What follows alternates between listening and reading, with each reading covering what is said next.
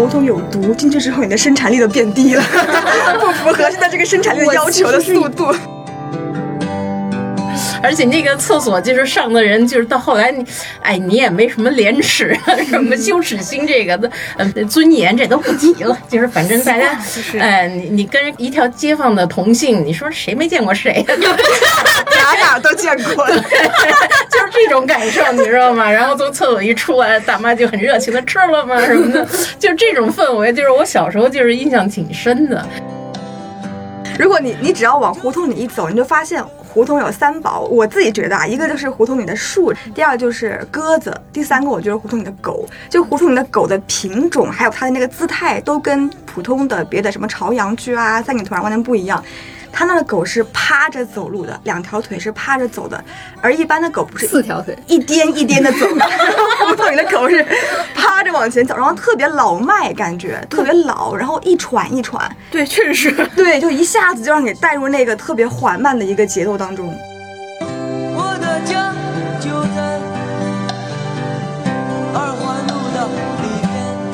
有一回我唱这首歌的时候，被我一个长辈就无意间给听见了，然后当时他就来了一句：“你家要是在二环里，那可妥了，你知道吗？”其实就是暗含了一种意思，他就觉得二环里就是对老城区的那个向往，就是非富即贵嘛，是吧？嗯嗯。今天我们录音间里嘛就来了几位住在 住在真实的住在二环里，对，或者曾经住在二环里的这个同事哈，一个是呃卤煮。跟大家打个招呼，Hello，嗯，一个是思源，Hello，大家好，我是曾经住在二环里的思源，但是现在已经远离了这个富贵的地区。嗯，还有呢，就是我，大家呃都应该能听出来，我是阿廖，然后今天要给大家暴露我的真实身份了，我其实住在二环内，今天就要跟大家聊一聊我们住在北京二环内的一些故事。嗯嗯，然后大家也知道我哈，就是一个。永远都是只在门外里偷偷的看，但是看不到这个胡同里住的是什么感觉的这个小雪啊，今天我就带着大家揭一下秘。首先，大家听第一个同事这个名字啊，卤煮就能听出来。就是你，您是那个循着味儿进的胡同吗？没有啊，其实是谐音，就楼主的梗。就以前喜欢在网上盖楼，天涯时期，不好意思暴露了我的年龄。能理解，能理解。我我还以为是那个对那个老北京这种感情才叫。对，我也我也很喜欢，我也很喜欢吃，尤其是北新桥那一家二十四小时营业的。对啊，你作为一个湖南人，对卤煮是湖南人，然后你竟然对卤煮这么有好感。挺好吃的，喜欢吃各种内脏吗？还是只要看做成啥样，没有味儿的就行。嗯，现在就想请问一下，就是几位哈，你们是怎么就是当年就开始进到胡同里住的？然后住的大概是哪条胡同里？我先说了哈，好，嗯。我其实是跟着男朋友住过来的，就是我认识我男朋友之前，他就住在鼓楼了，而且当时他很可怕，他们是三个男人挤在一个十几平的那个鼓楼平房里面。然后因为我当时毕业就去跟他搬过去住了，我又没有什么租房的经验，对于租房这件事情我没有认知的，所以其实是有一点自然而然住下来的。但是后来我是比对过。住楼房以后，所以还是留下来住胡同，就是觉得就是让自己更舒服吧。然后再一个也是真的更便宜。然后来说一下住大概住的是什么样的房子吧，这是起源哈。然后，嗯，我在租房的。经验大概就四五年，然后在胡同里面也就只住过两处。其实第一次住的是在赵府街那一带，反正全都在鼓楼这块区域啊。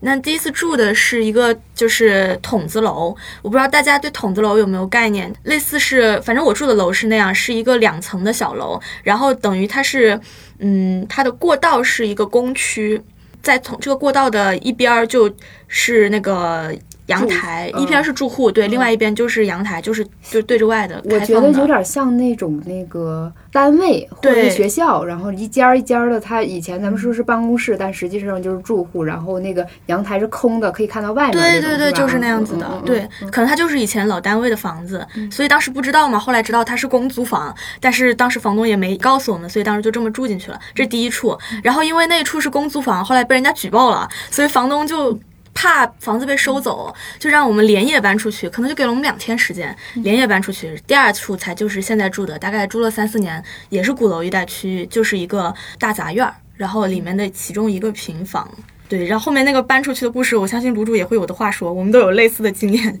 就是住公租房被赶出去。对，嗯那卤煮你是什么？我是一四年，大概一四年毕业，然后我之前是一直在朝阳，就是在就是 CBD 那一块儿工作，然后后来去互联网公司，都住在呃红庙那一块儿。然后突然是后来，因为换了工作之后呢，认识了一个同事。这个同事他是自己就住在北锣鼓巷里面。然后我俩有一次是一次偶然的机会约着出来玩儿，然后去他家看了一眼。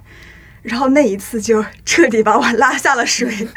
然后大概去他家玩了一晚上之后，然后半个月之后我就直接就搬到鼓楼来了。啊，对这你是行动力这么快？对，其实我应该是冥冥之中很早就想住到这里面来，但是我好像一直没有一个契机，还是一个发现。门道，不知道怎么去。对，因为嗯我我是在北师大上学吧，那会儿其实老老坐那个六三五经过这一块儿，就特别喜欢这边。但是因为那会儿是学生，然后又不知道自己可以住到这边来，就一直没有这种嗯觉醒意识，就是老是跟着上班族公司附近租房啊，然后就是住那种楼房啊，然后就是合租啊。那一次之后，深夜在胡同就是散步，然后去他家玩了之后，就决定想住过来了，一住就是差不多快四年。嗯嗯对都有一个人带人的那个对对对经历对对。嗯。那思源呢？作为一个身份证开头是幺幺零幺零幺的人，呃，住在胡同里好像也是挺正常的一件事儿。当然，我就首先我是理解不了我们阿廖和卤煮居然会很向往住在胡同里边儿。作为一个从小在北京东城区胡同里长大的人，住胡同给了我特别复杂的记忆啊。我们住的那个胡同是东城区那个胡同，其实就是离那个赵家楼不远，那火烧赵家楼大家都知道哈、然后周围有好多什么这个故居那个故居，对我来说那时候胡同就是胡同而已嘛。而且我们住在那儿，整天想的就是我们什么时候才能搬进楼房啊？什么时候能逃离胡同啊？所以我今天真的理解不了，就是说他们为什么到了北京要搬到胡同里去？要注意卤煮刚刚说是没有那个觉醒意识，对，在那个时刻，搬进来，就是你。们有的一个先后，就是有先住楼房后住胡同和先住胡同嗯后住楼房，这有这么一个呃对照。那就是你们觉得就是住胡同跟那个现代化的楼宇啊小区就有什么样的那种区别？有有什么不同的感受体会啊？那就还是我先说啊，就是我我刚刚不是说到，因为当时租了个公租房，后来临时要被赶出去嘛，在那之前我都没有什么。租房的经验就很顺利，第一个房子比较运气好，就找着那儿了。但是我要被赶出来之后呢，临时找住处就找到了一个，其实其实是朋友提供的一个，他当时外出了，他不住的地方，然后就住到了一个楼房里面。那个其实还是在二环里，然后是一个老小区，也很便宜。但是那次体验就没有给我很好的印象，我也没碰到很好的房子，就是那种就是一千多一点，然后特别窄的一个隔间一样的，然后可能放完一张床就放完一个衣柜，什么都放不下，你吃饭也得就是架一个桌子这样的。但是这个这些我觉得都不是楼房就会有的问题，只是我刚好碰到这样一个房子，就是我不习惯的一点还是跟人家共用那个厨房和卫浴，对，就是肯定是你住楼房，如果如果你没有这个能力整租，找到一个整租或者一间室的话，很难不跟人家合租嘛。那然后跟人家共用卫浴啊，还有包括那个呃隔间的隔音效果确实不太好，所以我就感觉。就不是很很自在，就是比起之前住平房的话，至少平房还是独栋的。虽然是一个大杂院，你一推开门，照样都是邻居街坊，但是关上门的话，那个砖构还是感觉隔音会更好一些。所以我就觉得，就这一点上是让我特别劝退。我就觉得啊，还是尽量，除非我能有财力租下一个整租，然后很舒服，不然要不就还是先租平房吧，是个很实际的考虑。当然，就是住在胡同里面嘛，大家都会说有很多不方便的地方，比如说大家都会说的就是。厕所的问题，就是很多那个胡同的平房都是没有下水做的不好的嘛，所以胡同里面到处都是厕所。这个倒也好，就是你可能走个五十米，基本都能看见一个胡同呃厕所。对，然后我我家现在都还是那个下水不太好的。我之前住那个筒子楼的时候，连洗澡的地方都没有。刚好那个楼下就是一个公共浴池，浴池，所以我也很惊讶，哎，北京还是有很多公共浴池的。对啊，我现在就想问，就是胡同里难道还有有对很多公共浴池？它应该还是开着，嗯然后好多附近居民还得去那儿，因为有些人他们自己家改，像我当时住那个筒子楼，我们是想改造上下水的，都改不成，反正很难弄，所以就算了，还是公共浴池。所以这两点非常实际的问题就很不方便。然后还有我现在住的这个地方是那个厨房，说是厨房，其实就是临时搭的一个一个一个小间，然后也没有抽油烟机，哇，这要了命了！我我们做饭很很重口的，有时候放一些呛的东西，就是很窒息。然后邻居也都知道你在做饭什么的。你就知道你是对对对江西女孩，爱吃辣椒哇，我们？院有两个江西人，一做菜全院的人都能闻见，所以这个确实会有一点不方便吧。然后可能我自己那个房子平房也是采光通风都不是很好。我们那个唯一的窗户朝东边儿，所以只有大早上的时候是最亮的，然后后面的时候就就很暗，也会多少会有一点压抑，跟跟楼房还是会有点不一样的。这不是什么我先说一堆缺点住，有钱不住东南房，是说的就是你那家吗？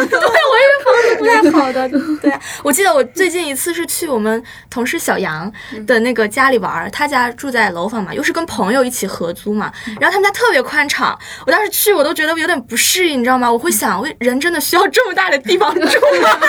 把自己，但是其实一稍微多待一会儿，你就会很羡慕，还是很羡慕那种整洁、宽敞、明亮的感觉。然后我家是二十多平，你要塞下睡觉的地方，然后你还要想要弄给厨房配菜的地方吧，然后吃饭的地方还塞下了，所以就会多少有点压抑。我就先说一堆缺点啊，嗯嗯，卤煮呢？呃，其实我跟阿廖有点像，就是第一个自己拥有就一个人住的空间，就是在胡同里面，就是租的那个胡同的房子。我之前租的在金台路那边都是跟别人合租，而且我经历了一个就是。被现实就是毕业生接触到真正生活的艰辛了。就是我刚毕业的时候，我那会儿租了一个，就是天不怕地不怕，就因为父母还资助我点钱，让我先给我一半房租，让我租了一个就是金台路的一个主卧，当时一个月就是那会儿才一四年，就两千。多两千四，然后有阳台啊，还有一个自己的卧室，然后就挺好的。但是我当时工资特别低，因为是还是实习生嘛，差不多占据了我房租到我工资的一半了。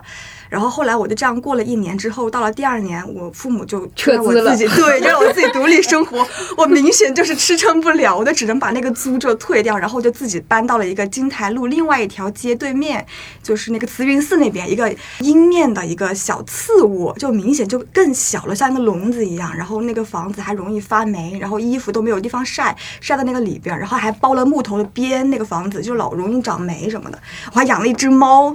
然后那个猫也没有见过阳光，就 在那个房子里面又住了两年还是三年，我忘了，应该是三年。然后后来可能工作和生活都到了一个临界点，还是什么。后来又加上换到了互联网公司，就是虽然经济上好了一点，但是整个人好像反而越来越压抑，还是还是什么。工作节奏然后也很快。对，然后在这个契机之下，我就搬到胡同，然后又是一个人住，然后房租又挺好的，比较友好，然后又有厕所，又有呃那个自己的空间，好像就生活打开了一扇新的 窗口。对，就是它是我人生的一个特别重要的阶段，就进入胡同。嗯，嗯，嗯，就是你的那个精神生活也随之有改变吗？对，然后好像我找到了我自己跟我本来性格比较贴合的一种生活方式，还有那个生活环境。嗯，那我觉得你刚才可能讲的就是不是很具体，就是你在嗯 CBD 和胡同生活的那个感觉。那你能不能给我提供一个，就是你在 CBD 生活和胡同生活的那么一个日程活动的那么一个表，然后来对照一下，就是究竟有什那我得弄文字版吗？还是什么？嗯，上班？你是说上工作日吗？还是周末？对，就是整个生活状态。然后比如说像在 CBD 你工作，当时也是说能达到九九六嘛，或者对说对，嗯，然后胡同的话，你那个时候是主要我那会儿没有自没有上班了，但是我每天的日程特别满，我也会给自己安排各种计划。其实我觉得效率不比上班低，就我自己会安排。我有那个备忘录上面写了什么八点到几点之间我必须要看什么，然后几点到几点之后我要翻译什么。然后那会儿我还在中戏上那个编剧课，我还要上课。其实，其实有一种感觉在重新异国还是什么地方留学的感觉。当时搬到胡同里面，就是因为就好像。因为还有好多课，然后其实你还要工作，要给别人做一些文字类的工作，然后你要看书，就好像你重新又生活了一点什么 那种感觉。我那两年都没没有去过商场，我现在也很少去商场，嗯，你就在 CBD 的时候就没有办法，就得因为商场是最能够收纳年轻的女孩啊、男孩们玩的地方，我们没地儿可去，就电影院啊，然后吃啊，然后各种咖啡馆、甜点店、下午茶，都是让你们去花钱的地方，对，然后拍照，嗯，自拍哈。对对其实它也是假的吸纳，因为是你来消费的。对，然后你 晚上打车回到你那个合出租屋的时候，然后打开衣柜都是很多衣服的时候，但你其实还是一个人，然后你的那个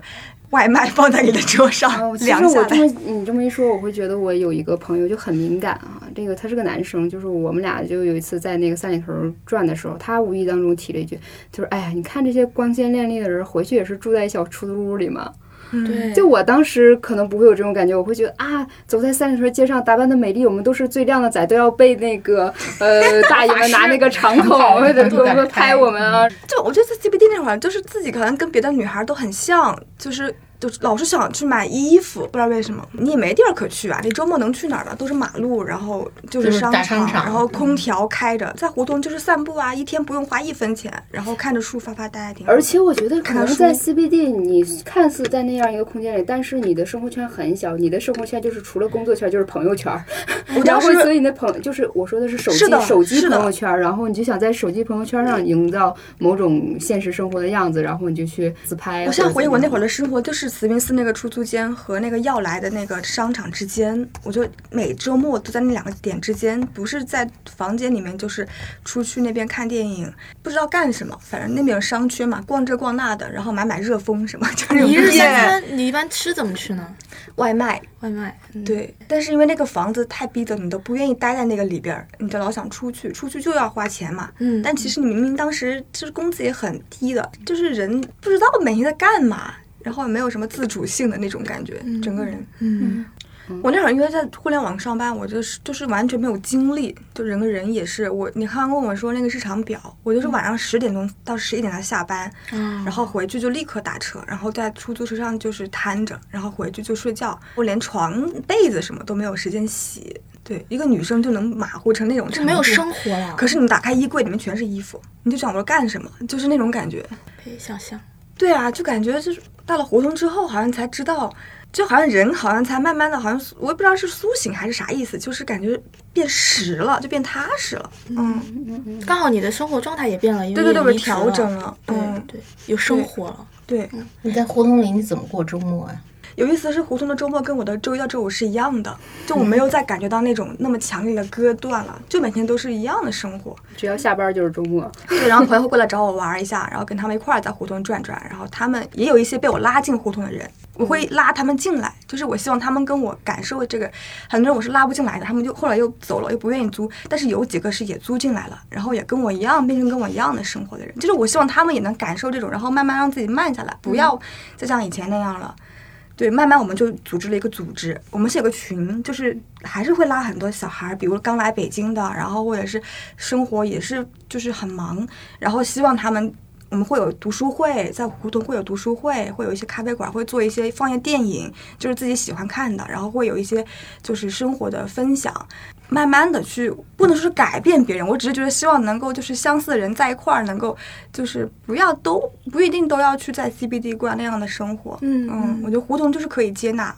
嗯，但是你们这种新的胡同生活方式也改变了北京的胡同。现在的北京胡同是你们的，不是我们的。就是感谢胡同接纳了我们，不然我们真的没地儿可去，就是只能回到故乡吗？就所以有时候觉得挺奇怪的，就是我读那么多书，然后拼，那出来之后，在胡同又找到我小时候的感觉，就好像又转了一圈又回去了。可是其实你已经不是那样了，但是就是很奇妙那种说不出来的那种，就是你转了一圈，诶，又找到之前那个自己了，小时候的自己，但是又好像更踏实了一些。对，然后又身边有更多的朋友跟你一样的经历，然后也找到这个地方了。嗯，我觉得你说那个胡同接纳了我们，就还挺对的。因为想想，虽然我是就是租房经历是直接就去了胡同里住，但是去到楼房住了一一小会儿以后，还是回来，就是觉得也没有什么更好的选择。其实是要不然可能在以现有的条件去住的话，住到楼房就是不够有生活气息，就让人觉得没那么舒服。而且合租的时候很夸张，我合租了三年，我们那个三个室友几乎没有讲过话，而且每个人都是彼此非常有默契的要避开对方，对不知道为什么。嗯我一直以为室友应该是像呃《Friends》里面演的那样，嗯要成为朋友，但是没有一个人，他们一个是律师，然后一个是什么工作我也不知道，然后那个厨房就一开始还有个女生搞卫生，后来她也不搞了，就日渐变得熵增，啊长了霉，然后那个有一天我打开那冰箱。那个氟利昂差点让我中毒，扑面而来。我突然关上，发现那个冰箱已经一年多没有人开过了。我当时我一定要离开这个地方。其实这儿我就特别想插一句，就是我最近找房嘛，想搬家，结果我就发现好多那种招室友的要求上哈，已经不光是那种说女生优先，嗯。啊、爱干净，嗯。不带男生回家之类的、嗯。这种基本的我们也能理解的这些东西，而甚至有的直接写着，呃，最好不要用厨房，也不要带朋友来。嗯，然后我就觉得啊，难道你就想找一个丧尸吗？对，干就是一个干尸帮你来那个平摊房租而已嘛，是吧？就觉得这种环境就不得不要求我们也为了和谐的这种室友生活，我也要躺平人生了，就每天就毫无乐趣可言。嗯，那我想也许就是在胡同里的话，就是会呃生动很多，就不会有这么多的要求吧？随性一些，大家就，但是肯定街坊邻里的天天打招呼，你要是家里来了什么人，大家都会看着的，肯定都都会知道，就一排阿姨对你行注目礼。对，就是但是胡同还是有一种串门的文化，这种啊还是比楼房要好，就像小时候串门一样。嗯，就就顶多说那个阿姨今天看你领了一个，然后第二天说，哎，上回那个呢？你说只是朋友，只是朋友。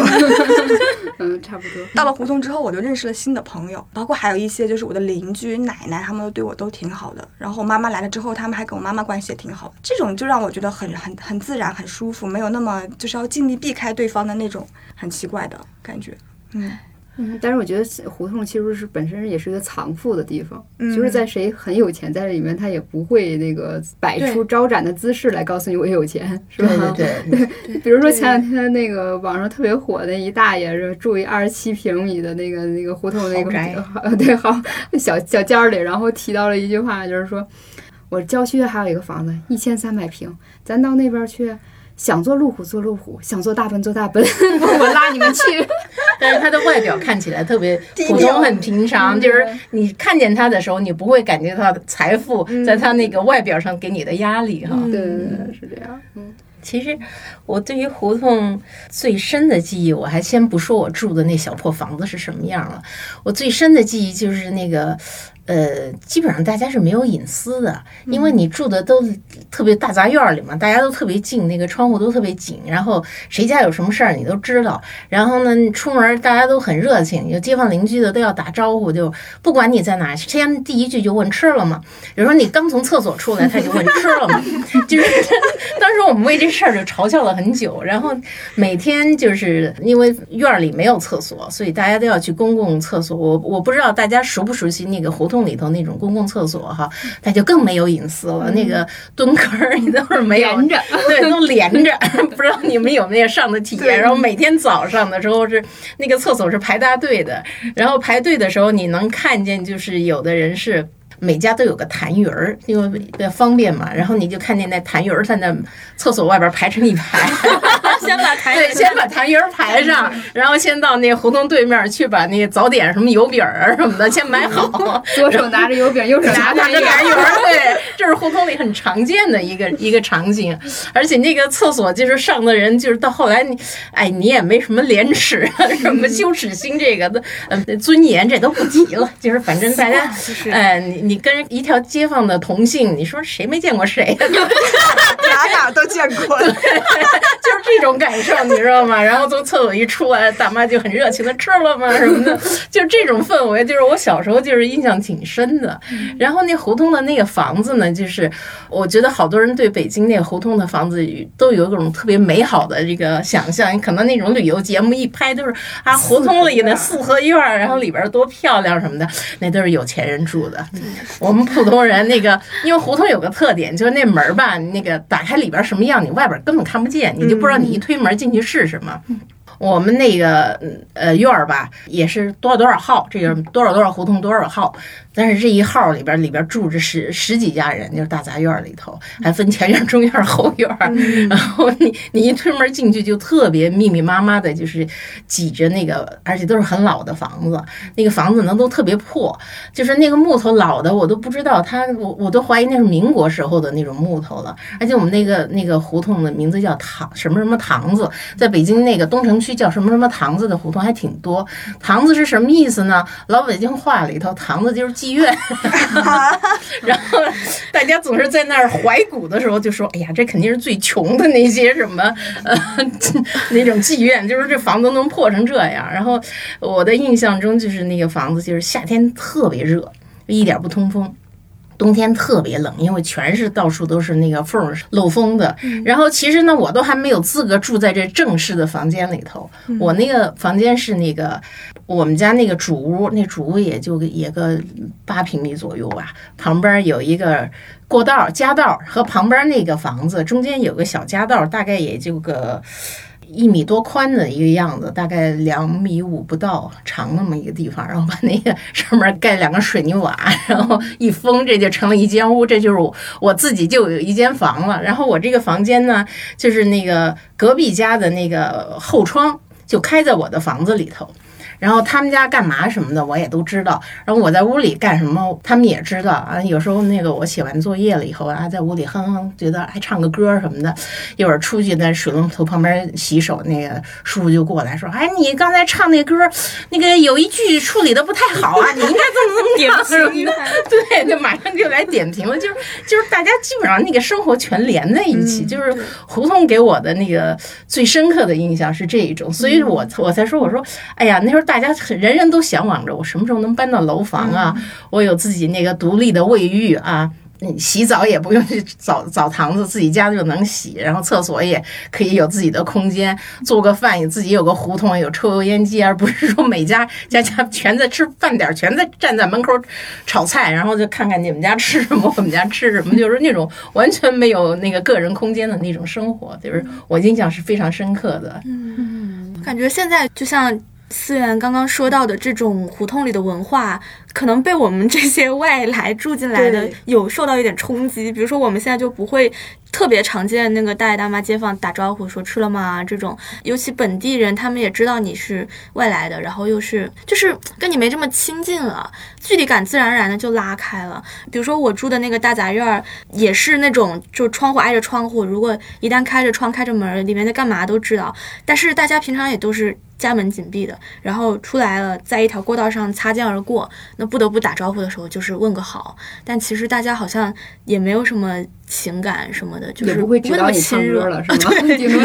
都关在屋子里说，哇，他开窗又唱歌了，哇，就是这样子，就是这样。对，但是其实那个距离感就明显还是带进来了。不是因为是大，就住大大院嘛，然后里面有不同的住户，然后他们拥有不同的房东，是这样吗？我我我这边是这样子，可能。不知道是不是普遍情况，其实跟历史原因有关系，就是在应该是文革或者解放后吧。然后这些大杂院一开始就是收归公有吧，后来再又怎么分配啊？总之弄的，加上个人就是每个家庭的这种产权纠葛。我们家那边那个大杂院就是同一个家庭的不同的亲属所属不同的房子，然后这两个亲属之间可能还有点过节，就属于互相看不上谁。然后所以我们的邻居们住在一个院子里，但是分别属于不同的。房东，胡同里的那种水表或者燃气表是。大杂院整个一个吗？还是按房间来分？那确实是很麻烦，分的，而且比较乱。对，有时候会有加盖一间房，然后这个房和那个房又共用一个，对就是这种情况挺多。然后大家就拿水表、电表，反正各种减，对，各种算，各种算。嗯，哦，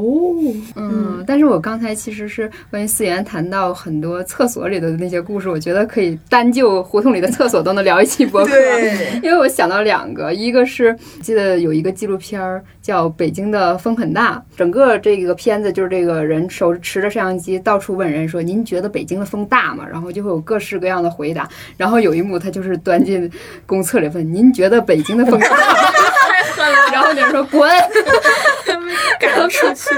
还有一个事儿，就是前两天我去参加一个活动，然后那个活动现场一个外面有一个厕所嘛，然后我们就去里面，里面有两个女生，她俩就是同事嘛，彼此认识。然后他们说：“哎呦天呐，多长时间就没见过这种厕所了？咱俩也是一起上过厕所的人。”然后。其中一个起来上厕所要冲水，他一踩说：“哎呀，不好意思，踩错，踩了你的坑。” 那个女生说：“没事儿，没关系。”但我在这边，我就是真的就是绷不住的就要笑了，就是确确实觉得那个厕所就就很神奇。对，嗯，那个厕所竟然还有空调。嗯，对，就二环里现在太高级了。对，而且还有的有的现在的就是改造的已经很好了哈，就是在那个厕所旁边，就是你伸手取纸嘛，你感应一下，然后对如果你出一段纸，只要你不太浪费，这一段已经足够了。然后除非你要是比较大量的话，你应该就是再扫码，然后就会再出纸。Yeah. 哎呀，太先进了，跟我们以前那经常还有忘带纸的，还要托你说，哎，你出去帮我这这我烧在哪烧点纸来点纸来，就是有有这种事儿。我感觉可能是那个景区周围的一些胡胡同厕所装修的会更好一些。我家就是鼓楼广场附近嘛，然后鼓楼广场肯定是个非常比较那个中心的，又是旅游景点一样。但但我家就是鼓楼广场往里拐的一个胡同，所以我离我家最近的那个胡同是条件比较差一点的，它又是那个没有门，然后又没有空调，然后也没有纸，然后有的时候会比较脏。但是那个鼓楼广场附近离得近的，尤其是靠近大街街边儿的胡同，基本都是有门呀，还会给你写上如果没纸了去问这个保洁员，然后每天保洁员是谁消毒的是谁，就就会弄得比较干净一点。包括刚刚那个思源说到，我们就是以前是很冷啊，或者夏天很闷呀，但现在就是基本都改造过了，比如说我们有空调，然后可能电暖气啊，电暖气，嗯对对对，所以就确实宜居了很多，然后让我们这些年轻人住进来还是能能待久一点的，就不会特别糟糕。对，你们可能都不知道，那个以前我们没暖气是怎么造暖气的。那时候不都烧炉子嘛，嗯然后大家都是把那个炉子那烟囱，每家都会多买两米，他就是把它尽可能在在房间里头绕一圈儿，再把它升出去，这样呢就是。让屋子里能暖和点儿，但是这样呢，就是到冬天啊，我们住在胡同里的人，煤气中毒经常的事儿。嗯，挺危险的。是，呃，我们刚才也就不小心讲到了很多的不便哈，我还想问一个关于不便，就是说，呃，胡同里因为是平房嘛，还会遭逢很多小动物，啊，嗯，就是你们有没有过这种类似的经历？因为我主要是养了猫，所以就没有老鼠这个问题。但是像壁虎呀、蜘蛛啊，倒是经常遇到。对对，嗯，不过我自己觉得还好。是吗？嗯，那你们都知道北京有个骂人的话叫土鳖是吧？就说土鳖，就说这人见不得世面。那你们知道土鳖是什么吗？我一直以为是水里那个对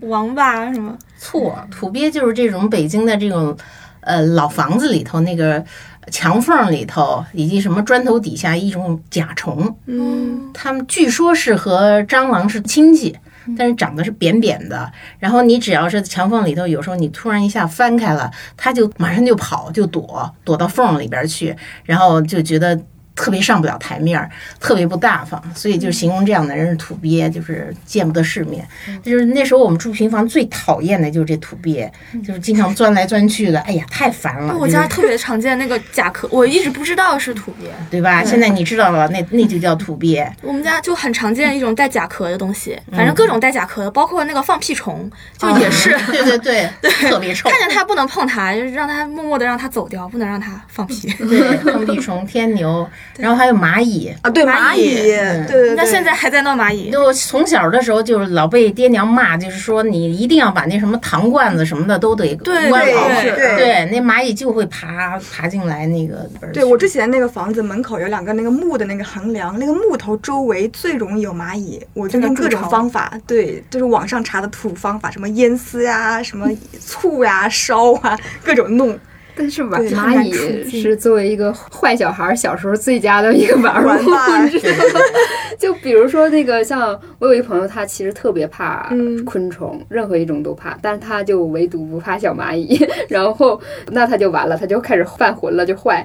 烧开水，然后往蚂蚁窝里灌。对然后 他有的时候你不小心就是什么呃，比如说饮料翻了，它可能留下那种甜甜甜的味道，然后它就会来一来一溜儿。对，一溜儿排成排的，就是在那儿了。蚁患还不至于吧？我到现在我们家啊、不要不是白蚁就行。我家最近就是在今年开始出现蚂蚁，而且我现在不知道它在哪儿，它从哪儿来的。对我也找不到，但我已经习惯了。对，习惯了。对，我们就是就是不要把甜的和好吃的东西往外放，然后都扎起来对，就这可以共生吧？对我就是个蚂蚁，我觉得共生。我之所以喜欢胡同，可能因为我对这些不是特别的那种，就会会会很恐怕。对但我很怕虫子的，我就是蚂，我也是就是那种很怕虫子，但蚂蚁不怕就还行。我特别怕的一个东西叫油盐，嗯，对，那个那个东西就是一种腿很多，然后腿很长的，对，但是它是那种腿长版的蜈蚣。然后原来住原来的房子的时候，有一次遇到过嘛，它当时是一只特别大的，感觉有大半个巴掌那么大，反正挺吓人的。但是它据说油盐是一种很害羞的东西，所以你看见它了，它很快自己也会躲起来。但那天我们俩互相都遇见了，然后我很害怕嘛，后来我找我男朋友来把它处理掉。后来他就看到了以后，他就转过身说：“等会儿我抽根烟。”他就先去把就先抽根烟，然后那个东西也就不见了。后来我就特别害怕碰到那东西，就大家可能还给它起很多吉祥的名字，什么钱串子什么的，就估计大家可能觉得长得太丑了，所以起点儿吉利的名字冲一冲它是不是之类的。益虫啊？是益虫说它吃蟑螂，哦，据说家里如果有油烟的话就没有哦遇到过，我还有蝎子呢，我还遇到过蝎子，下雨些之后，对，大吗？呃，中小型，那东西要是大，对挺可怕的。对，我就把它就是拿纸，然后把它捏起来，然后又放生，然后它可能又会再出现，我会再放生，就这样无限循环。虫子我就哎就把它其实油烟都还好啦。对，那个北京胡同里以前其实最多的，我们最头大的是吊死鬼儿和洋喇子，因为那个我不知道现在胡同里树少了，而且现在因为那个环卫啊什么园林他们都做的特别好，以前不行，以前那个因为北京胡同里树很多，就而且多半是槐树嘛，对，然后那个槐树最常就是会掉下来吊死鬼儿，就是一个丝儿掉下来一个绿色的肉虫子。哦，哎呀，太烦了！我们上学的时候骑车噼里啪啦就掉，然后就觉得这东西很恶心。然后洋喇子就是那个毛毛毛虫，嗯，然后那我就记得我们家门口是有一棵桑葚儿的树，桑树，那个上面就爬满了毛毛虫，就烦的要命。那个东西它还拉人。当然，就是还有一烦恼，就是我我们那个呃桑葚儿，按理说挺甜挺好吃的，可是，一到每年春天的时候，我我从门口过，我得撑把伞。掉那个那那桑葚掉，大家都知道那个汁儿掉下来哦洗不干净，对就觉得特别麻烦。但是其实你想想，它还是一说起树来哈，我我就会对胡同的这个回忆就会变得美好起来。嗯，就是北京那种胡同里边灰墙，然后特别高的那个槐树啊，嗯然后桑树啊、枣树啊，那是我心目中就是胡同特别美好的一个形象。嗯。然后那个，尤其夏天天非常蓝啊，有点知了，吹。像风一吹，然后那个鸽子飞着，鸽哨过去，哎，你就觉得这是一个特别美好的北京。对，对对，现在也是还是有很多还是这种感觉是吧？啊，？一抬头，然后就有大槐树，然后夏天的时候风一吹，那个感觉就特别好。对，对，因为很因为高，很高很漂亮。然后嗯我就记得当时贝聿铭曾经说，这个北京的这个城市规划做得特别好嘛，就是这种胡同里边儿，他说从景山看下去，就是北京城是在树里种房子，就是那时候就感觉特别美好。嗯，那看着北京的美好，得登高或者是抬头，不能低头看着对土鳖，是吧？低头见土鳖，抬头见吊死鬼。但是那个吊死鬼绿绿的虫子，它好吃吗？能吃吗？这就是属于你不怕虫子的人。啊，对对我我也不怕。我一说这种绿绿的虫子，我就感觉应该有很多蛋白质啊，我就想吃啊。我觉得我是赶上好时代，可能现在我也没太碰到那种虫子，不然我估计也住不了很久。我可能还挺受不了这种。哦，那个很可怕，那个是密密麻麻的，你能想象，就是说那个像像那个珠帘儿，它它是那个虫子帘儿，然后密密麻麻的，就是这一排就就过去。这个老北京人都有记忆。我的天嗯嗯，就是我们现代很多人，就是尤其是说外地人哈，像我说我那长辈一样，他听说你住胡同，可能第一感觉就是觉得你是为了尝鲜儿，或者说品味一下那个老北京的特色，感受什么民族文化啊、像专门为老外服务的那种什么蹬着三轮蹬着三轮胡同胡同一日游什么之类的哈。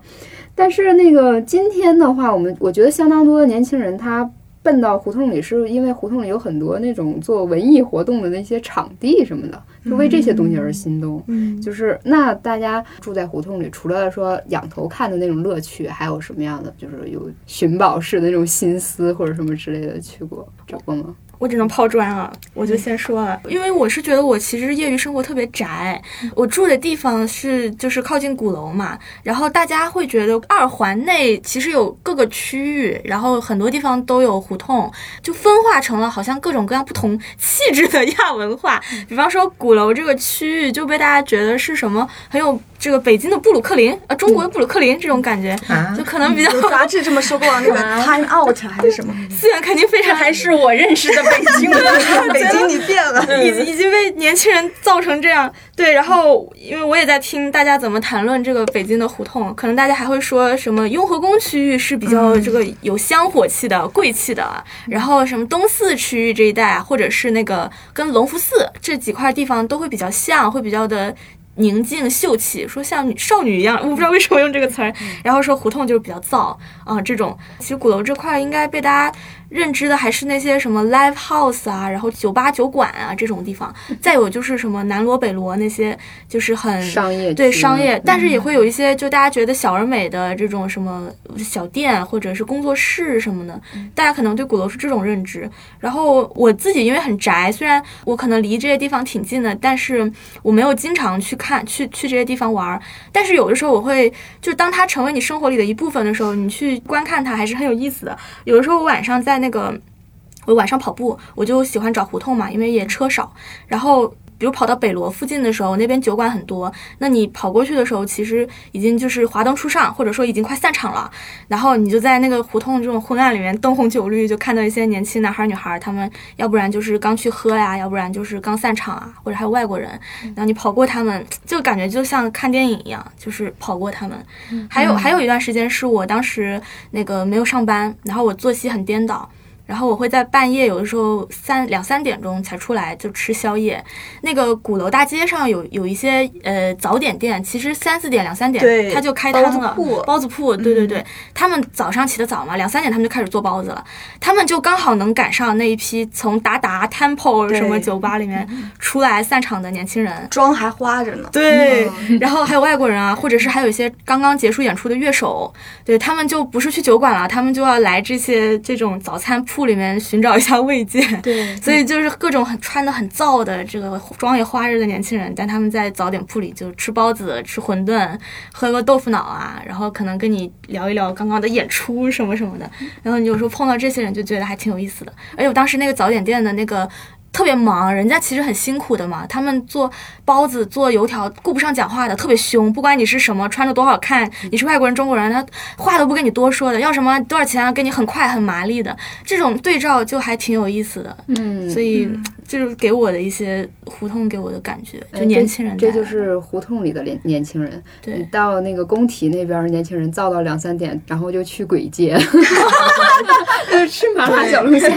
还有什么牛蛙、什么李家什么的。对对对对对。嗯，那个卤煮呢？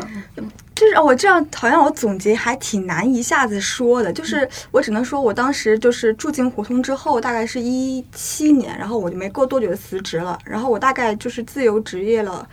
三年，那三年我都住在胡同里，然后那三年我几乎出这个鼓楼胡同区域的次数都屈指可数，就是那一块地方能够满足我所有的日常的需求，我吃啊，因为我也不用去逛商场嘛，我喝，然后书店、咖啡馆，我自己看书、写东西，然后包括我在家里工作，朋友，然后我平时比如说去看演出，都在那个区域里边儿，所以我其实生活在那个里面，我没有。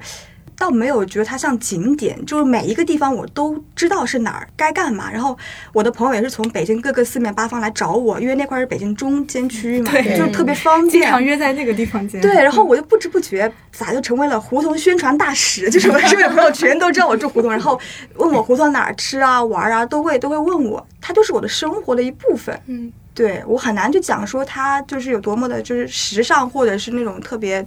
新潮还是什么。但是你问我哪儿哪儿可以干啥，哪可以吃，然后哪的馆子便宜，我好像就可以就、嗯对生日常输出，对对对。对那我觉得这胡同就有一个神奇的现象，就是说，呃，以前哈说那个。胡同就是祖祖辈辈，他可能就居住在这个三五条胡同之内，子承父业哈，就包括一些胡同名，我们也能看出来，就是这条街就就是干嘛地，是吧？就是这种。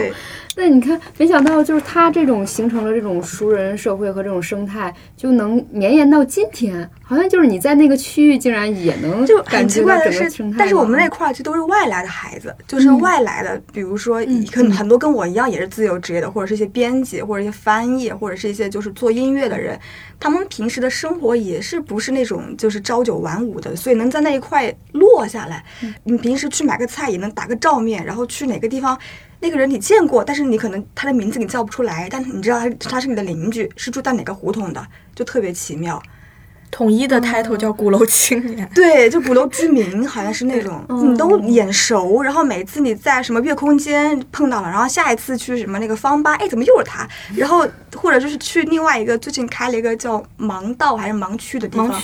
对，然后也能遇到那个人，就是他们都是在你生活中出现的人，然后跟你年龄也相当，然后一看穿着打扮也差不多，然后气气质什么 也相似，一个圈子，你就发现你就不知不觉好像哎，怎么我生活在一。片相似性这么强的地方，嗯，可能是是不是城市它的结构上的那个设计，其实就是无形当中就吸引了一些，你就规被你就被规划到了。就是对，好像人会聚聚到一块儿，然后那个地方又会改造人，人和地方会产生一种连接，还是那种？我觉得一类是这就是年轻人吧，一类是这样的年轻人，可能好多还是文化或者艺术行业的。然后还有一类就是，比如我住的大杂院里有好多都还是那就是打就是务工人员，外来务工人员，对，还快递小哥哥啊，对，外卖小哥哥，外卖外卖员特别多，然后中年的外卖员或者就是来打工，可能给人家做一些服务行业的工作者，他就真的是因为便宜。突然想讲了一个故事，就是。刚住进来我在的这个大杂院的时候，同时期差不多时候搬进来一对老夫妇，他们就是好像是给人家做那个，就比如说餐饮宴会，然后提供一点餐点这种。他们家有的时候会在有个有个机器搅拌那个米米糕啊什么这些东西。然后呢，他们刚来那那个屋子就特别小，就是什么都没有，就只有一张床，基本上他们又没有无线网。他们那个晚上回来以后的主要的休闲期就是刷抖音、刷手机嘛，有的时候会给孩子打电话。一对老夫后来没有无线网，他们就是先来找我们帮忙吧。刚好我们就在他们家旁边，我们就把我们的 WiFi 密码告诉他，等他接好了再再说嘛。然后呢，有一天晚上我们回来就看见，就是一片黑灯瞎火，那个大杂院都没开灯，就只有两个老夫妻就蹲在他们家门口，就只有一个亮亮的手机屏，两个人就蹲在那个黑暗里面，因为蹭你们家蹭家网，对，因为屋子里又闷又热，然后又没有网，所以他们俩就是他们就直接蹲在门口。然后我们当时看到那一幕就是有点难过，就是觉得因为他们是。怎么讲？对自己生活质量没什么要求的，就是方便就行了。所以他也就就是你看到他们有点那个状态，会有点心酸的。他说：“哎，赶紧找房东帮忙把网装好吧，给人家把空调什么弄一下。”就让我印象很深，就是这样一群人，也是胡同里的主要居民之一。嗯，所以这其实就是感觉胡同文化里面。很复杂的一部分。我们那个小区叫后马场，有个群叫做后马场。有个群，后马场流动人口群，就是有我们这样的，就是年轻一点的人，然后也有很多就是务工者，然后也有很多不知道是是什么身份的人，在那个群里面会发各种消息啊、广告啊，什么我家水管漏了，然后哪哪哪就是什么什么狗狗屎很多，大家注意一下之类的，就还蛮有意思的。是不是那个街道给你建的，是吧？对，都是租租在胡同里的人。嗯，其实。我我们之前做那个青年与乡土系列的时候，就有一期是说，呃，我们没留在。大城市，我们留下的都是城中村，就是连城中村以外的，还有一部分就是竟然跑到胡同里了，就是要灯下黑，是吗？就是很贵的老城区的那个地方。对我就是听你们说，我就明显的感觉，就是说现在在老城区里头还住在那儿的北京人，其实已经不太多了。对，所以那个那个你们说的这个胡同文化，其实已经是新一代的这个移民已经改造过的胡同文化，它已经完全不是我熟悉的那个老北京。和那种胡同文化已经不一样了，所以也没有人会问你们吃了吗？嗯，对，就是原来所谓的那种什么规矩什么东西的，好像是没有了。对，嗯，是有有一些新的那种生存的东西也好，或者说我们那个因为职业聚集的，给它额外增加一些文艺气息，因为 聚集了不少文青嘛，是吧？但是说对于思源来说的话，那有的人是一种文艺的向往的，认为是胡同里有这种这层乐趣的，好像这一方面的话，跟你的记忆里就会有一些偏差，是吗？对，差得非常远。嗯，就是我小时候，其实我要回忆起来，就是虽然胡同生活的有很多不便，所以。住在老胡同里的人，那时候北京人全都盼望着我们什么时候能住上楼房。那确实，我们也如愿以偿的住上楼房，而且包括其实我以前住的那个胡同已经改造成一个楼房的小区了。我现在回去我找不着我以前的家了。但是那以前的那个胡同，其实就是我印象中它特别安静，因为胡同里头其实基本上就是居民区，它没有什么我们今天。就是已经想象不到，就你不要说酒吧了，不要说这个咖啡馆了，其实以前这些都没有的。胡同里除了住家，那么就是偶尔会有一点小吃店呀什么的，这种小卖部这种东西。当然，就是说胡同外边就会是小街，小街上就会有相应的，就是满足你各种生活需求的，有菜场啦，有五金店啦，呃，有有副食店呀什么的，就大家都还挺方便的。那基本上到了街上，其实。差不多也认识了，因为都是老居民嘛。嗯，然后那时候胡同里呢，就是你你我永远会记得那个树，永远会记得它特别安静。然后胡同里头也是没有车的，嗯，所以我小时候我印象特别深刻的就是我经常就是夜里头，我一个人在胡同里骑着车，我就会撒伴儿。就一个人撒伴儿把一条胡同都骑完，然后觉得特别自由、特别舒服、特别爽，就那种感觉。但是现在你你根本就不可能了。就现在我我有时候就是经常会到胡同里边去，就是喝个咖啡啦，啊，或者是去一个什么什么店的时候，我就会觉得。好像这个出了什么问题哈，就觉得哎，这还是我熟悉的胡同吗？就是我要寻找这种感觉的时候，哎，我跑到胡同里，我要喝个咖啡，好像这个，呃，生活好像很时尚哈，啊，好像很文艺，但是不对呀，就是我从小 我是在这样的地方长大的，但他那个气息已经和我成长那个气息是完全不一样了。对，我觉得现在我我们虽然说很喜欢胡同，但是必须承认哦，我喜欢胡同，它是建立在一定的便利度上的，就是我需要它有。比如有有书店，有咖啡馆。如果它真的是特别荒芜的那种胡同，我不确定我自己是否能够一直在那生活那么久，或者是我会觉得很孤独。对，是的。如果是在我那个年代的话，比如说你要是一个外地的人，你。你你在这胡同里头住，你是会很孤独的，因为他那整个那个人情社会好像跟你都没关系，就是大家都很熟，然后而且你自己也会没有隐私嘛。他你什么事儿，你从那儿过，他什么都知道。你家里来了个人，哎，就要来八卦了，哎，那是你什么人呀？就要问呢。就是你你会觉得挺难融入的，嗯，但是呢，就是说这个胡同它有个最大的特点，就是它那个生态特别好，就是说它能够，我我估计今天你们还会有感受，就是胡同里头它那个生活成本也不高，然后呢各种小店儿也都有，干这个的干那个的，然后平时这个衣食住行的这个成本就很低，那都能满足。就是我我印象很深，就是我们都搬走了，搬到四环。外以后，好多老的机构啊、单位还是在胡同里头。然后那个我我表妹那时候在胡同里头上班。嗯，是外交部的一个那个单位，然后他就会经常，我们就会让他那个那个买买点那个鸡蛋饼回来，或者是买点什么什么什么菜，那胡同里头那很便宜，就鸡蛋饼一块钱一个。那我们现在哪能想到一块钱一个的鸡蛋饼啊？就在胡同里头，它这种便利，我就觉得是外边给不了的。嗯，我也觉得，就是与其说住在胡同里这些时髦的这些文艺的点给人的乐趣，不如说是这些。很便利的，然后又很好像很常见的这些小店，给我的治愈更强一点。反而是，也不知道是怎么，这个胡同现在就发展出来，跟之前那个，呃，好像有点荒芜的样子不一样了。反而就很方便，而且它恰恰就跟我们现在北京整个大城市的那个商业的氛围、那楼房的氛围形成了一种对照。这个我觉得才是吸引我留下来在胡同的原因。就比如说下班了，然后我可能要。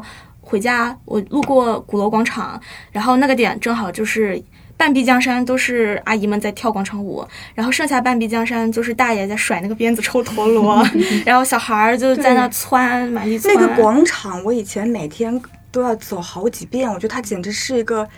就是一个生态的一个一个一个。相框图里面有很多个家庭，很多个小孩、老人在那儿，你能看到你小时候的生活也在里面。它一个像魔魔方的一个截面一样，所以那个那个地方让我觉得特别的治愈。我总是这样一个人就能走好多圈，然后就是放放空什么的。对，因为你说到一个小，我们小时候记忆，就也确实是好像不知道住楼房还会不会有这种感受？反正，在鼓楼这边的话，那个广场就有这样一个。公共区域，然后会让你想到小的时候，我们也是被小爸妈丢到那里去，然后跟小伙伴疯玩儿，就那种治愈的感觉。而且还有就是里面的生态就是非常的自成一体嘛。你在嗯，可能走几个胡同，穿几个胡同，你就能看到有卖菜卖肉的地方，包括主食厨房就卖什么包子馒头的，还有就理发店。基本上你生活的一切就可以在这里解决了，只要你稍微能够不要老是下馆子，就是自己自己做菜啊什么的，所以就可以在那过很低。成本的，但是又很接地气的那种生活，嗯就这个东西是，就是可能让我觉得会。住在胡同会更更舒服的原因。其实刚才思源提到一点，就是说，如果是以前的外来人来这儿，是无法融入到这个人情社会当中的。嗯，就就体验到一个点，就是有的时候我走在那个，我虽然没住在胡同，但我走在胡同里，一样会就是感觉到一种安适的那种心情。但是会感觉，哎，这不是我的家呀，我是在别人家门口转悠呢，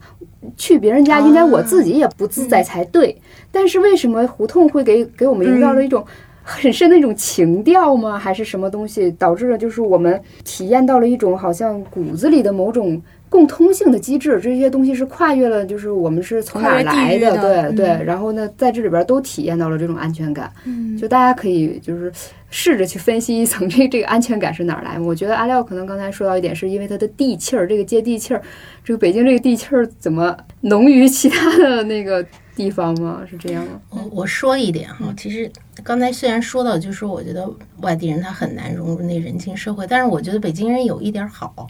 就是北京人他很热情，对，热情，他不嫌麻烦。就是你在街上你会遇到这种街坊大爷大妈，有点什么事儿，就你跟北京人问路，他是会认很认真的给你指路的，不像就是说你在上海，你你跟人问路，人家觉得听不懂，你 不说上海话听不懂，那 他有可能就不不理你了。但是北京他不太会，就是这个他们天然他会，尤其老北京人。特别礼貌，就是那种在胡同里头，你经常会看到一些很礼貌、气质很好的一些老北京人。嗯，就他确实能给你舒服的感觉，他又照顾你的感受，然后他会热情的招呼你，然后呃，街坊邻居的谁家有个事儿什么的，他都会很热心的来帮忙。就是北京人的这个热心。我就觉得，嗯，是一个特别大的优点。就是虽然是在皇城里，我印象特别深。就有一次我们在路边，我刚搬过去的时候，还带有一点点那种就是猎奇啊，看谁家他们经常摆在门口那个小桌子，在那吃饭，什么花生米啊、毛豆啊，自己泡的那种酒。我跟我朋友就是凑过去，然后看，哎，就是您在吃什么？他就搬一块吃啊，就搬一个椅子给我们俩，说就一块吃。那我俩呢，就真的坐下，就跟那个大爷一起吃，因为那会儿就特别。可能因为还是从互联网辞职之后，就对什么都特别有有好奇心，跟他聊天什么，就觉得这个地方这边的人他就是很欢迎你，就是他的包容性还是挺强的，然后。可能这也是外来的人为什么还是会喜欢胡同，是因为他们其实，在那个大楼房会有一种生活的临时感，但是到了胡同之后，那种临时感不知道为什么没有了，好像你觉得我是可以在这住下来的。嗯嗯，就像我有时候也是靠去朋友家的经验啊，然后看到住楼房的话，感觉下班出地铁，然后走一段很冷清的路，然后上一段很 很冷清的楼梯，包括可能你吃饭也是可能在外面解决，这样的节奏久了，我会觉得它确实容易。让人很隔绝，不像可能去到胡同的那个那个生活气息就更浓厚一些，可能还是就是接地气儿的问题，唤起了一些小的时候生活的记忆。对，嗯，你们有没有觉得胡同里头生活节奏比你在这种高楼大厦里头要慢很多，对吧？对。不会被那个在外面的这个楼房里面这种商业气息，这种每个人匆匆忙忙的，就他们也是说说了，这胡同有毒，进去之后你的生产力都变低了，不符合现在这个生产力的要求的速度。嗯，我其实是有一次我看到了一个图片啊，我不知道你们有没有见过，就胡同里竟然还有人养鹅。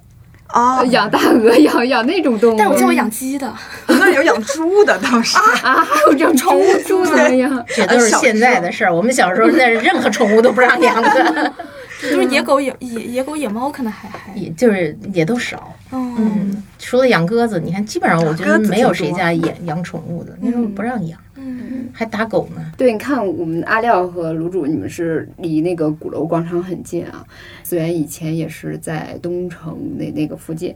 呃，当年你还好，可能是没有那么多的那个游客，对你的生活影响也比较小。就我想知道你们俩现在住在景星屿是种什么感觉？因为我听说，因为我听说有的时候鼓楼十一或者什么最高客流量达到几百万，是吗？对对对。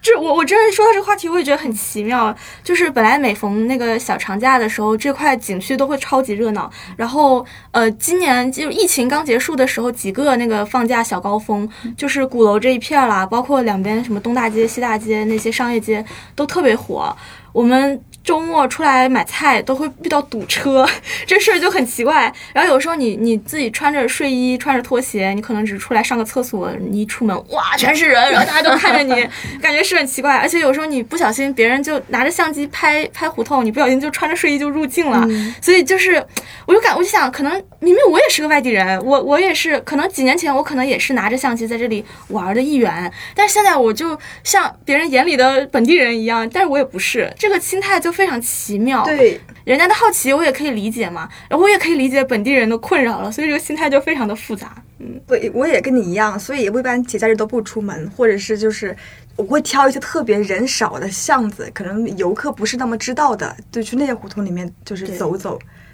嗯，你们不会逆一条思路，就是你们来我这儿，然后我去别地儿。对对对，这也是我当时看这么多人的时候，我就在想的，我就觉得，哎呀，我现在放假就很宅嘛，要不然就在家找个清静，要不然我就想去没有人的地方，就是青山绿水、亲近自然的地方。那我就在想，那个那些商业街有什么逛的？这这有有什么意思呢？但是后来一想，那可能人家就是说，你如果在青山绿水多的地方待久了，你也觉得这没什么意思，你可能就希望热闹的，或者是有一些这个精致的，这个好像。很有感觉情调的小店，所以就这种就是围城一样，大家都是相互的。所以啊，一到节假日的时候，你们家门口这种景区都是外地游客在那儿堵着，北京人全在郊区的马路上堵着，就是这样的。对，大家就想去。对呀，所以北京本地人根本是什么景点都没去过。你要问好多北北京人，你说去过故宫没有？长城没有？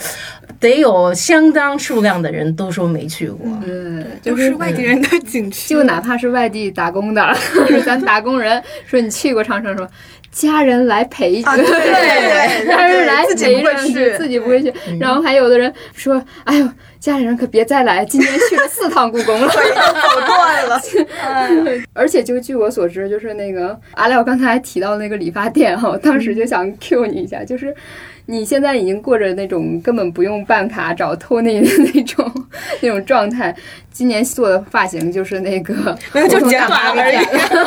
没有就剪短了而已，就是以前长的，然后后来尝试短发。是这样，因为那个胡同里面不是说很多生态很丰富嘛，所以其实理发店也超级频繁的，好多其实都是便民理发店，而且很便宜，很便宜，很便宜，几十块钱，就是有有可能是就是二三十块，这都是一个平均价吧，还好多十块十五块的，对。都是给老人便民理发点，有的时候他都没有那个门脸的，他就是在路边，就是就会组织的那种，就支个椅子，对，他就给你理了。那头发也好剪嘛。然后我我我那我就是剪短嘛，我想那就找胡同阿姨就很方便了。所以就是十几二十块吧，反正剪短。然后还有很多大爷在旁边看，你知道吗？还会说那个说哎这个剪的好，给你评价一下，点评，点点剪的挺好看的什么？我说我很惶恐。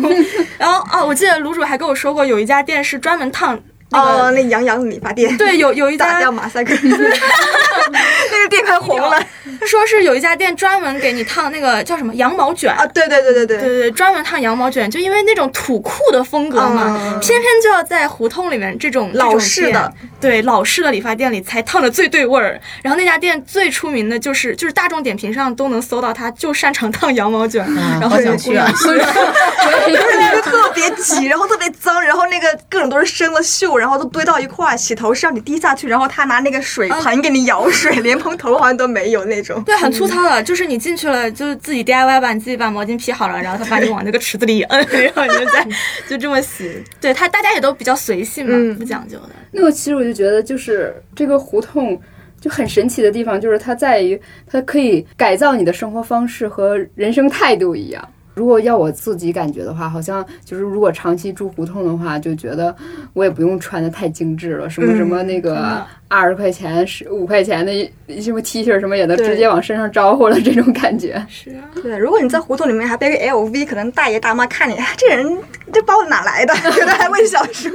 应该是 非常不符，对。对，非常不符合居民对啊这种风格。主要还是就是慢慢的锻炼出来了心大，因为你平常上个厕所就可能碰到那么多游客，然后慢慢慢慢你就习惯了，觉得哎都行吧，就是就怎么舒服怎么来，就会慢慢越来越随性，这个倒是真的。而且我是因为家里的空间很有限，所以就不会随便往家里添置东西，不管是买衣服了还是什么买大件儿，所以那你就会在买东西之前都仔细想想，我真的需要吗？我将来清理的时候好不好清理啊？然后就这么大地方嘛，慢慢慢慢可能你就会越来越务实。反正我是这样子的，就是会嗯对消费没有太多的欲望，因为你出门也都是比较简单的生活方式，所以还真的好像会有这种影响。嗯，就慢慢越来越随性。嗯就他不会给你有这种压迫感，说你在那儿必须穿的时髦漂亮，是吧？对对，哦，但是反过来，因为这个鼓楼区域就有很多玩儿的地方，然后那些那个地方的年轻人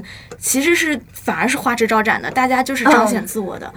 原来我跟卤煮我们还聊过，就是感觉去到一些酒馆啦，或者是 live house 啦，然后那边年轻人穿的其实。都很张扬的，嗯然后然后妆也很浓的，或者是大家就是去绽放自我的嘛。所以有的时候去的话会要适应一下，当然也不是说完全你就不能融入进去了什么的，也也会有的时候去打扮的很漂亮去玩儿什么的。但是你就觉得这个很矛盾的，一边是特别肆意张扬的地方，然后另外一边又是特别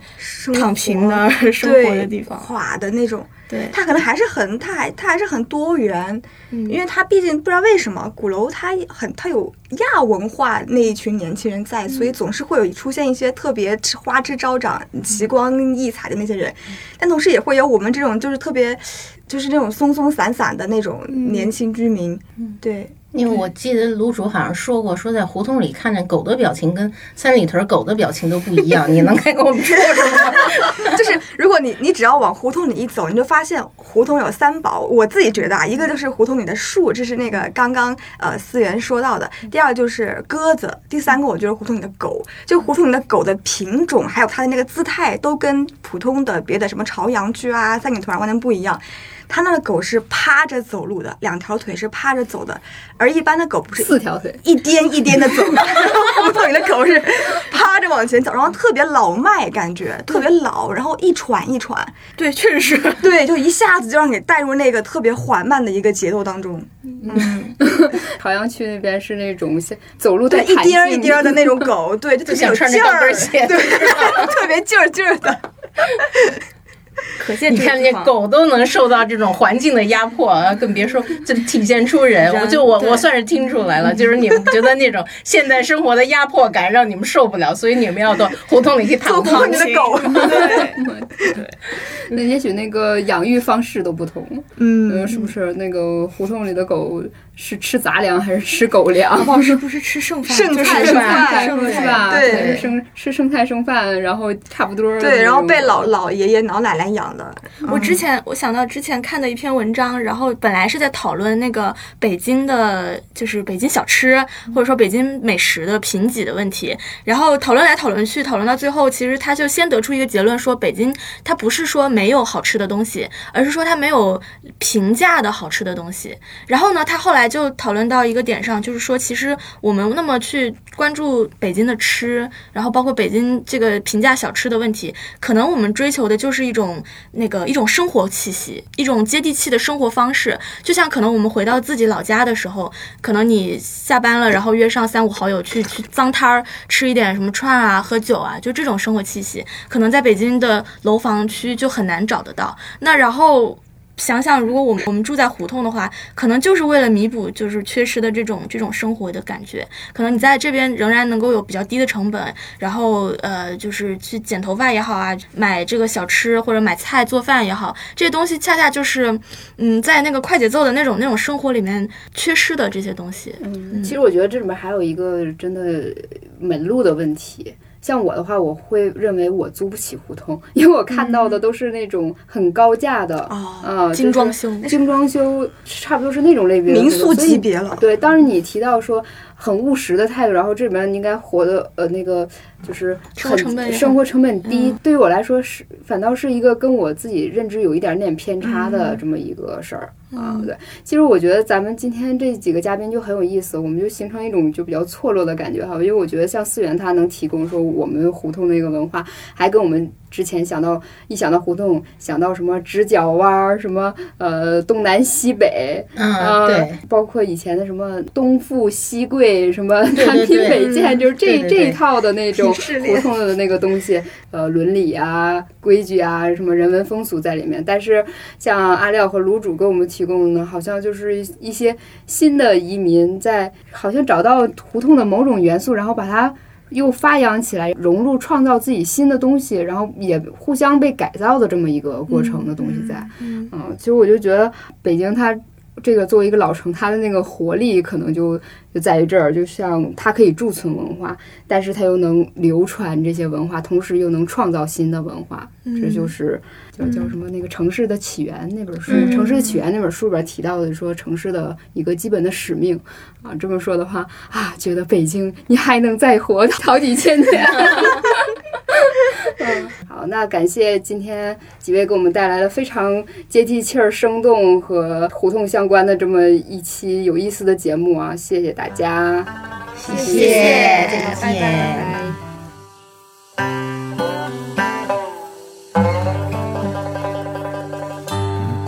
铁圈在胡同追，